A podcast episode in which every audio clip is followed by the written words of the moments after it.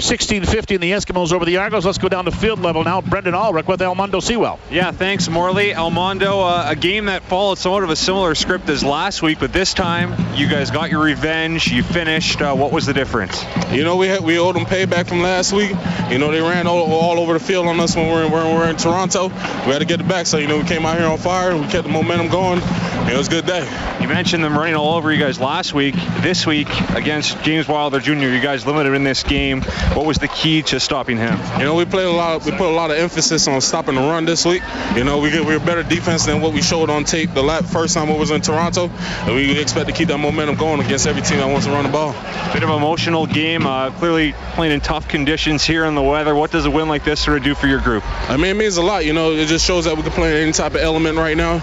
You know, it rains. I mean, we've been having what about two or three, what two rain games this year so far. So, you know, hopefully the storm stops following us.